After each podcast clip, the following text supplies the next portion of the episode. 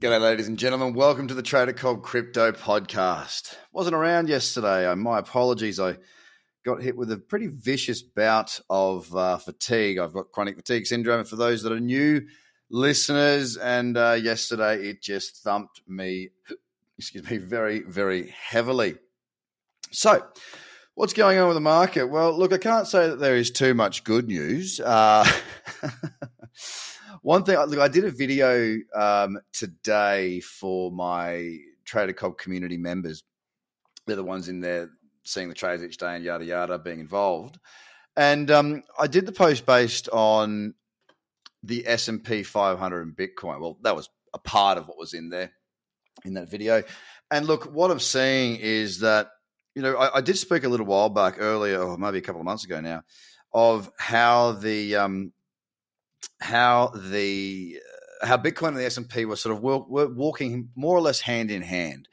The S and P's chart looked very similar at the time uh, to to Bitcoin's chart, and um, I just I, I, saw it today when I when I jumped in and uh, and had a look at Bitcoin's chart and how it's been coming off and how it's been really quite an ugly looking chart for a while. Then I looked at the S and P, and they're very different now. They are definitely not the same as what they used to look like. And um, yeah, it's it's it's an interesting it's an interesting thing to sort of dive, when I dived into it a little bit more because the S and P 500, although it hasn't had the same percentage gain off of its low, when you actually look at it on say a you know like a, a weekly chart, the the S and P 500 has had uh, in the last one the week starting 18th of July up to 0.6. Then it was up again 25th of July, 1st of August, uh, 8th of August. So, so basically, the last four weeks uh, have all been up. They've moved higher, and what they've done is they've taken the S and P away from the cradle zone uh, for a downside move. So on that weekly chart, not into the 10 and 20 period moving average. So for me, I look at that and I'm like, wow. Although the ES or the S and P 500, sorry, the ES is the the mini futures contract.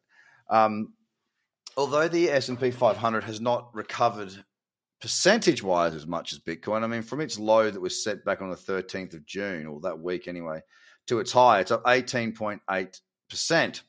Uh, for Bitcoin over that same, or roughly the same period, Bitcoin to its highs was up 42%. So you might think, well, Bitcoin's doing better. In fact, no, not at all. Bitcoin is a very high risk asset. And because of this, it does fluctuate a lot more. When you look at the weekly charts of the S&P 500 next to the Bitcoin chart, you will note very, very clearly, in fact, that Bitcoin is still heavily down, where the S&P has recovered quite significantly. I mean, I'll just give you an indication of that right now. From the highs that we had in November um, to the highs that we just recently had at 25,200, uh, it was down 63.62%. Now you couple that uh, with how far from the highs of January for the S&P 500 to its most recent high, it's only down 10%. So a very significant difference in both asset classes and one that what can we read into is really got to be the question. Well, the question that I'm sort of a little bit perplexed on is that when the S&P 500 is doing well, typically we see crypto given that it is a high risk uh, asset class and very highly volatile, we tend to see um, we tend to see Bitcoin, you know, do well during periods where the S and P is doing well. This time, it's a bit different. It seems as though I mean I don't know if the S and P 500 if this is just a relief rally. It's certainly been a fairly strong one, uh, or if we're going to be seeing more downside and people are just sort of you know exiting their higher liquid, sorry, higher risk liquid assets like Bitcoin and crypto, uh, and just going to cash. I don't know any of this. I'm not sure. But what I am suggesting is that the charts have definitely decoupled the wrong way, though. We have talked of Bitcoin and crypto decoupling um, against the S and P 500 and doing its own thing, and that's that's absolutely fine. Excellent stuff. What we also need to do, however, is we want it to go the other way. We want Bitcoin to be outperforming the S&P 500. And yes, it does when we've got a bull market. We certainly do not have one at the moment.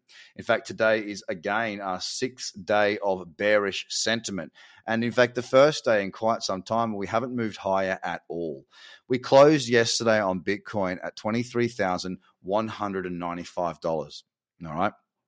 It's currently oh, its opening price so thousand one hundred uh, sorry closing twenty three thousand one hundred ninety five. Its opening price uh, was twenty three thousand one nine five. It only moved up about twelve dollars. That's the highest point Bitcoin moved before then declining. So it pretty much opened and has fallen since the open, and we're currently down one point seven eight percent right now on Bitcoin uh, after uh, you know again as I say six days of straight selling. Now we saw this back um, throughout the period of the back end of July into early uh, August, where we had seven days of selling off. We went up then back down, up then back down. The fact of the matter is, is that it is looking very, very weak. Yes, indeed, the market is not looking strong at all. The weekly is now in the cradle zone with a strong bearish candle. In fact, that candle is down 6.3% so far today. The only thing that seems to be performing at all is Ethereum. It is pulling back, but it's still got a decent trend. So Bitcoin right now, $22,768, down 1.84% onto Ethereum. It's down 1.6% today, 1871. Now we've still got that level of $1,730 on Ethereum, which will act as potential support. That was a very strong level going back quite some time. Now we've got a daily uptrend still on Ethereum, and we are in the cradle zone. Ethereum is holding up a heck of a lot better than most of the rest of the market in the sense that it's already had a decent move. So these pullbacks that we've been experiencing are coming back into uh, the uh, into the cradle zone there. So yeah, it's um, it's not looking great there. Eighteen hundred and sixteen dollars and fifty cents on Ethereum, down one point six percent. XRP sold off yesterday, two point four percent. It's down three percent today at thirty five point nine. Dot is uh, it's, it's had the, the, last three days have been brutal. Five point two three percent down on the seventeenth of August. Yesterday, three and a half percent down. Today, three point eight percent down at seven dollars and seventy six cents. So getting pretty brutalized there on the old dot. Doge is down 1.54% today after being down 6.8% yesterday.